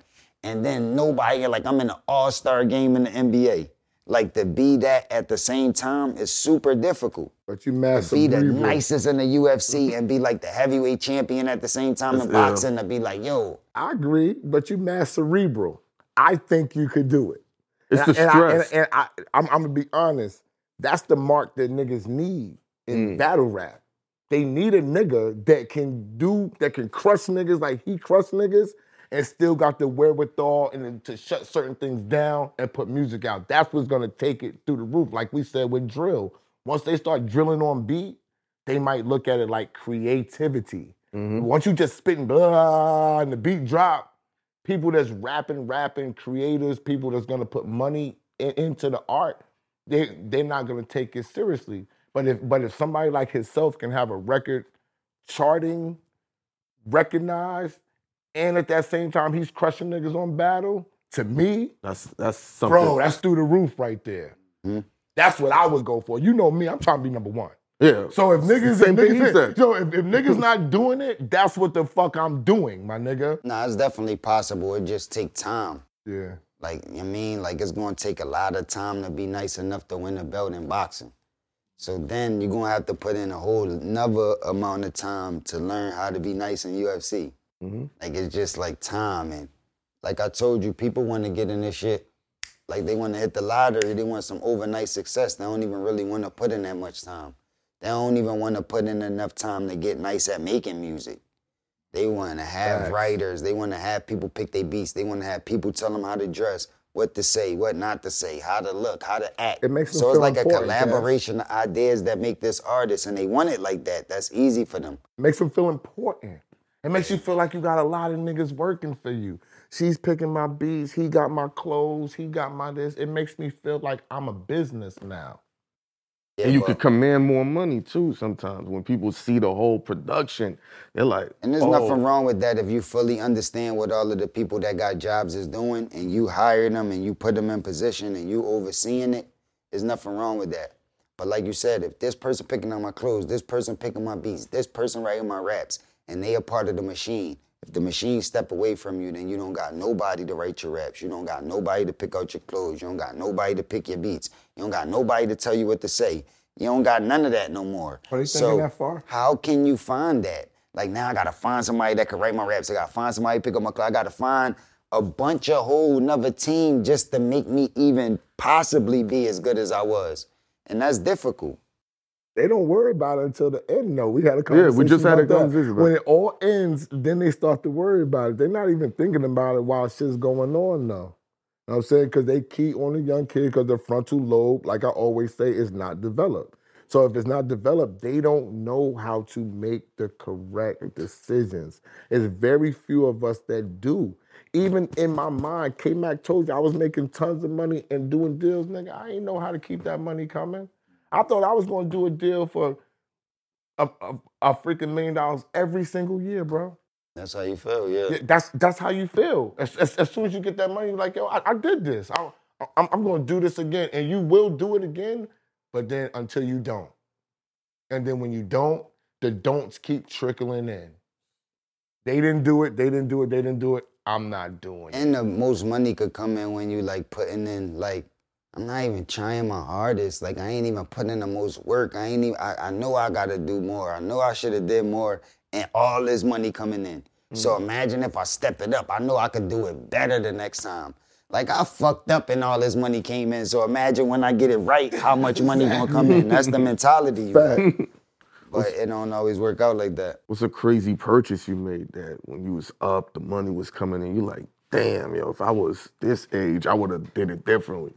A lot of stuff. I mean, I ain't, I'm not like super stupid with money, but it's a lot of big things that I bought that I wish I wouldn't have bought. Such like as? um like a Bentley, Okay. like cash. Like, you know what I'm saying? I just wanted to do that. go to the lot, just buy the shit like instantly, not have no note, not pay for nothing. And I wanted it to be like years ahead of the year that it was. Mm. So How much? I went and did it. How much? Um, after all This of the nigga knows He know how much. This nigga know. It's a crazy bag, yo, because that was that was Yeah. the big B. I think like after all of the taxes, the tent, the rims, all of the stuff I got to it, it came to like two seventy five or something like that. Mm. And that was a minute ago too. And then it's like it just was a waste of money. You know what I'm saying? I could have Yeah. did a lot more stuff with that paper 275 cash. and rode in the same car. Like the information I got could have rode in that same car for even more years than I had that car. Rode in the same car, took a lot more money, flipped it and invested it. Could have turned that same money into more Bentleys. You know what I'm saying? And Mm. still drove in the same car. But, you know, I just was uninformed. Thinking, yo, I could just grab, let me go grab. Not really knowing.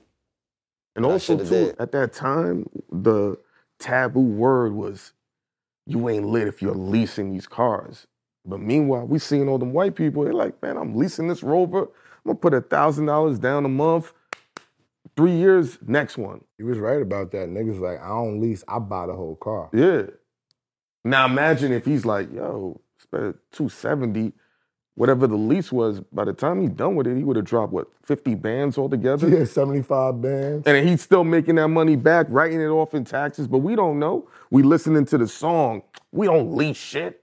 Especially down south dudes, they don't lease their cars. Young Dolph told me he bought like four different um Ferraris for 400 bands a piece. I'm like, why? And this was like a couple years before he passed. He was There's still like doing certain cars that you might could buy that might not lose value, but the Yeah, you right. majority of them do.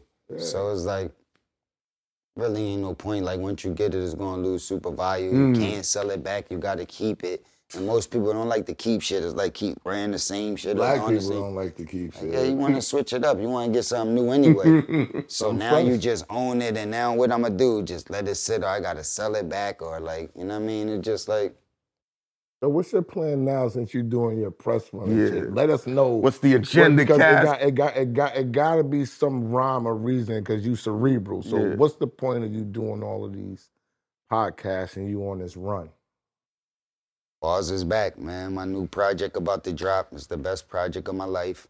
Trying to have two more battles this year. Mm. Okay. So I'm trying to get back in the ring. And I got the best project of my life, so I'm excited. So, I'm saying I'm super excited. Um, and I missed the podcast, been doing media, been doing promo, like hosting battles, hosting the face-offs and stuff like that. mm. Okay. They got another event coming up in Cali at the end of this month. Um, Dizaster battling. Okay. King Bao, he an MMA fighter. Okay. And he getting in the battle rap and he battling Daylyt. So I'm going out there to host the face-offs and host that event and all that. Like just getting battle rap lit. You was asking me what can I do to make the shit grow. So aside of me battling, I'm doing a lot of that stuff. You know So what I you gonna start your own, own league or some shit like that? Nah, that's It's too, that's it's- too it's difficult. and yeah. It's not like a.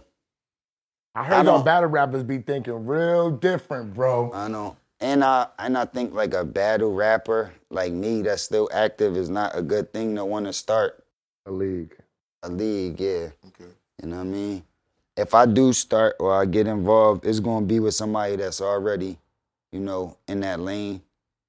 You know, I might partner up with somebody that already own the league and already Mm. doing that and just give my energy to make it pop off better. But to actually do the groundwork and the And all get dealing with the spot. battle rappers and paying them and It's flying them out and doing all this like a headache. But you could do your Mayweather promotions thing, you know what I'm saying? Like you said, you just partner up with somebody, get your Yeah. points, get your Mayweather promotions thing on, let them do the work. That'll be something new for, for, for battle rap. Why don't you do your own? Like, yo, if you did your own show, like how niggas be doing their own shit, put their own shit on, not a battle rap league, but I do my own show. I'm gonna headline my own show and I'm gonna let y'all niggas get on this shit. Yeah. That's a bag. 'Cause Yeah, I you get the arena, you get the you, you get the concessions, the food. Anybody brings some in there, Merchandise. merchandise. You can It's merch, up. You, you you can merch that whole arena. It's just not a bag though. It's like the it's like I'm the bag. Like as far as ticket sales, Mm-hmm. selling out battle raps and pay per views and bringing a lot of people out and getting a lot of people interested is me. All of the other battle rappers is difficult for them to get like a large amount of people interest interested. Yeah. So it's like something that you would have to figure out, and it's like a chance you taking. Like even my sis Remy, you see, she been in, she started her league, and um, Chrome 23, right? yeah. And it's been having a lot of success as far as the fans aspect, but she says she lost a lot of money, 100s of thousands of dollars that she been investing trying to get this right. And it seemed like her event is, is successful and it's like a bag. It seemed like it's something supposed to come from it, but it seemed like every time she throw a event, she losing money.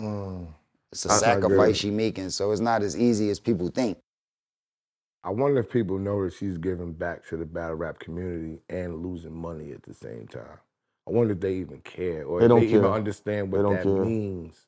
I did a couple of gonna do events, and yo, one we broke even legitimately, and the other one we took a L. What is legitimately? Remember when we had the mean? Remember the when we had the when, when we had the convo about breaking even?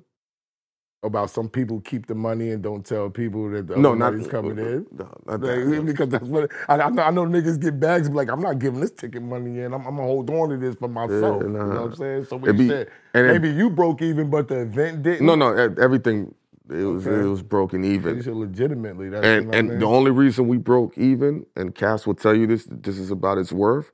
It was off of one person who was able to generate enough to make up for everybody else not mattering.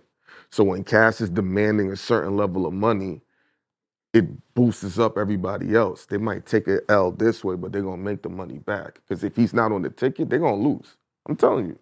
Listen, if I'm Cassidy and I'm the battle rapper and I'm the recording artist, right? Yeah. These niggas ain't making no money off me. I'm doing all my own shit. I don't give a fuck. These niggas right here, I'm gonna get this arena over here. I'm, I'm the big, I'm the biggest nigga. I don't he'll take, but, but he'll take he'll take a bigger L doing that than them giving him the money. Why? It's just the logistics. You got to pay for the. All right, let's say Cass has a bunch of ticket sales from 18 to 21, right? They're buying the bulk of the ticket, but the club won't let people under 21 in. So now he got to go to the club and get insurance for that. It's going. They're going to hit him over the head. I got you, but he's the if if he's It's the not. I, he's the draw. It's like I'm letting y'all take money from me. I'm Floyd, I'm, I'm looking at as a boxer. I'm Floyd Mayweather. I'm the draw. He let them niggas eat for years, Mhm. right? He let them eat for years. I'm the fucking draw. Okay, I'm. You gonna book me? Niggas is coming. I don't give a fuck what age group. You book him, niggas coming, right? Yeah. I'm booking myself, nigga. Niggas is coming for myself. Y'all niggas not getting drink money. Y'all niggas not getting concession. Y'all niggas not getting merch money. Uh, One battle for me could go from 250,000 to 1.2 million. But the money No, don't come in like a- that. That's a- why he said Remy's taking L's. And it's an investment. Like, Yeah. like, all right, like say if I tell a league, you know what I'm saying, you could put on whatever event you want, but you gotta pay me a quarter million dollars, right? So that's just me. You know what I'm saying? I just get my money up front. So now I got money up front. I get my deposit up front. But now it's a whole card full of other artists. Like the person I'm battling gotta get paid. Mm-hmm. The the battles that's under me, all of them artists gotta Gotta get get paid. paid. The venue gotta get booked. Security gotta get booked. cameraman. Now they gotta set up if it's gonna come on pay per view and how they gonna get it out. They gotta set it up whether they get a gonna piece of drop the it on pay-per-view YouTube. when they when they pay you though? yeah, You, you, you could- get a piece of that too? yeah, Okay, go ahead. I'm sorry. yeah. You could definitely um Negotiate that. negotiate that. Um, but it's like a lot more that got to be invested into Flying making, them the, and out, make making the shit work. You know what I'm saying? And that's an investment that you got to make before it come back. You just got to trust in it coming back.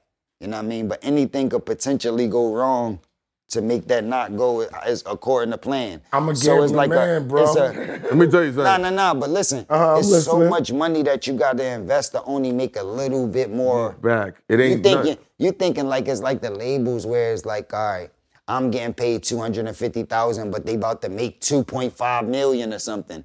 It's not like that. It's like you know, me if I charge that money, I'm gonna be making a majority. Yeah, more than everybody. Like I'm making a majority of the money. But leagues is willing to do that because they know that even though I'm making the majority, they gonna make more Enough. that night. They hoping for it to make more that night than they would make off booking other battle rappers. And through the history, you've seen that it went that way. When I work with King of the Dot and them, when I work with RBE, when I work with the URL, it always go like that. They always able to make more, more more money with you than without you. Yeah. And it's to my energy lasts. Like a lot of battles happen and they could be big momentarily, but like a couple days later, everybody forget about it. Nobody really know about it. It's like my shit lasts. Like people are still talk about my Hitman battle, because that was my last battle. But Hitman had like, you know, battles Yeah, more after that. battles, okay. Yeah, like he battled Calicoe, just battle easy. But people will still talk about me and Hitman battle because it's like it lasts. It don't Why? it don't die out with me. Why? Moments. Is Um, it the word? Is it the word? The N- word? no, no, no, I'ma Is it tell the you. Star power. Star power. Okay. Because Hitman's a star, so is Cass. Cass is a legend. So now, and Cass is not a battle rapper, in my opinion. He just does it well. But what they would identify as a battle rapper, that's not Cass. Cass is an artist who has the battle rap um, spirit in him. Mm-hmm. So it's different. They look at him different. So now these guys, they know they got to perform different because more industry dudes are watching, more people are watching. It's a bigger spotlight. And he's always gonna do things in the news cycle that people are gonna trickle back to the battle versus them other battle rappers. They ain't gonna do enough for the algorithm to kick the battle back. It's, it's a little nuance. It's a lot of mistakes battle rappers be making. I be checking them all the time, and I think Yeah. that's a part of why, you know, it's not going necessarily right. Right, go yeah. better with me. Mm-hmm. Even when I battle, it just feel real, more real. Feel just more like it's a real battle. Like you don't know what's about to go down, and that's how people want to feel. You know what I mean? So I'm gonna come check it. I'm not playing games. They know I'm not friends with mm-hmm. rappers. I'm not Yeah. like collaborating. I'm not writing with rappers. They know whatever I say, I really feel that way. Mm-hmm. And mm-hmm. that be a big part too. So you start building up like a big fan base of people that want you to continue to win. And then you start building up like a large amount of people that just hate the fact that you've been around so long and mm-hmm. can't lose. Mm. Like you get back to battle rap, they supposed to be able to kill you. like you should be dead. Uh-huh. So it's like, yo, how can't they kill this nigga? So everybody wanted to tune in hoping that somebody could kill you. They like, yo, I can't wait till he die. And now they that's why they like, yo, nah, he need to battle this nigga he need to no I now if he battle him, they just trying to think of any name that could possibly kill you because they just want you to die. You too cocky, You've been holding it for too long. Look how he carry, look how he act. He gotta die. But then at the same time, it's people like, nah, they love that. He he never gonna die, he the GOAT. So with that type of support, you can't really lose because the people that love you gonna tune in and want to support. But so do the hate- people that that, hate hate you. you. I can't miss this. I gotta see this nigga die. He been talking shit for too long. Who he battling? I gotta watch it because he about to die. And it's like, yeah. But it don't matter to me. Mm-hmm. Like you know, to other people that might matter. To me, it don't. It's business As to long you. as you thinking about me. Is it like is it just business to you now? yeah, as long as you want to tap in, as long as you're gonna get the pay per view, or you're gonna buy a ticket, or you're gonna talk about it, or you're gonna watch one of the blogs and comment on it, all that count. I got one question. This, this, this is my last question. I hate questions, but we ask a whole a whole bunch this time. What makes the Philly rapper the way that y'all are? And Mm-hmm. and because y'all are different. Yeah. All y'all different. Y'all different style of people, right? And what why hasn't there been a big label come out of Philly? A rap label. Well, first with the rap label, you know, it's a business. I guess like one of these majors gotta feel as though they want to give somebody from the city an opportunity. You know what I mean? That's all it is. Or somebody from the city gotta put together the right plan to make one of these majors and machines give them an opportunity. So it's a lot of talent, and they always been trying to get artists from Philly, but you know, actual companies and like labels, I'm not sure. But I know it's a lot of people in the city that got enough information to run labels, and it's a lot of talent in the city, so they won't have to go far to search for talent.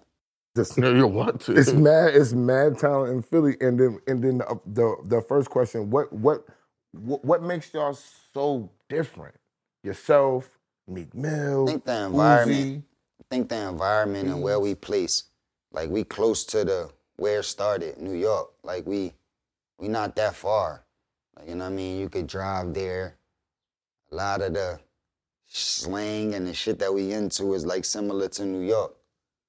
And um, then you got Jersey right there, but we more like South. Mm. So, you know, the slang, the accent, the way we carry it is not like New York. It's slightly different because of where we place that. And because it's like a big city, but at the same time, it's like tight blocks and a lot of poverty. You know what I mean? Mm. A lot of fighters, like boxing is heavy. Mm-hmm. Heavy in Philly, yeah. There's always a lot of competition, like whether you playing basketball, playing curveball. It's just like people was competitive since birth out there. So I guess all that mixed together. And then with the history that we had even before rap started with music, that's like a music place. Like, so I think it just made a transition from what it used to be to just rap. You know what I mean? But people always been super musical and competitive in Philly. So, and sports, other stuff. So I think it just translated to rap, and that's why it might be a little different from anywhere else. Yeah, it's very You know different. You said bars is back. And this I just want to ask this and we good. Oh, one more thing to that last question. It got to do with the artists that got on from that area too. Mm. You know, a lot of the masses gonna follow what they familiar with or what came from this area before. You know what I mean? And um, a lot of artists that we had from Philly was super competitive, super street, super grimy. So Yeah. that like paints the picture of what the mm. city is. You know what I mean? Got you.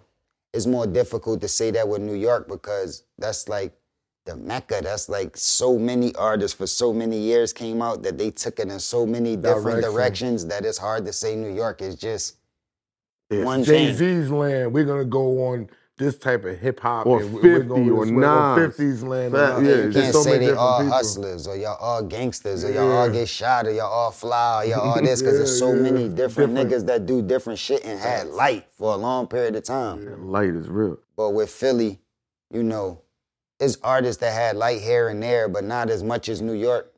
And um, a lot of the artists had similarities. Like, you know what I'm saying? Like from Meek to Beans to me.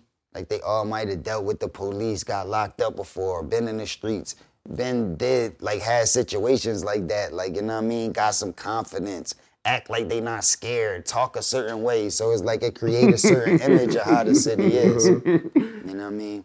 But I feel as though, you know, like it's artists like maybe like Lil Uzi right now. He's mm-hmm. super popping and Yeah. winning, but he not like in that direction and he don't I- give I've people that saying feeling. Yeah. So I thought he was from imagine Atlanta for a long time. I didn't know you was from Philly for a so while. imagine if like, you know, in the next 10 years, you got two, three more artists that's more like that in the mold? Lil Uzi Vert lane. Yeah. Then Yeah, how would then they that look cloud, at then they gonna look at Philly differently. Yeah, now. then how would I they? got you. I You got, got all you. of these Lil Uzi Vert type of dudes. You got Eve. You got the Roots. They might start looking at different Because we did look at Philly like the neo soul So- shit for a hot minute when the Roots and Jill and Vivian Green and all them was Music. pumping out of the Musiq Soulchild. We we did look at them as a neo soul spot for a hot minute.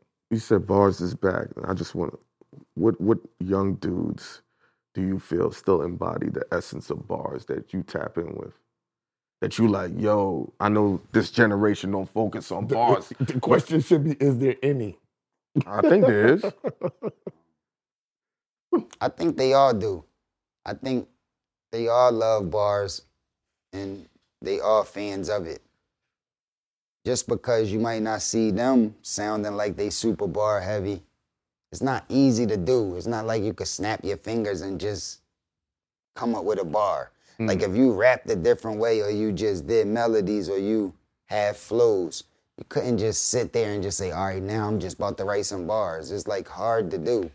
And I think a lot of them want to do it and they fans of it, but it's just difficult. They so they can't. just figured out something else that they can figure out, that they can do. And it ain't nothing wrong with that. It's just not easy to come up with bars. But I, I, I just seen the interview that um not too long ago with um G Herbo.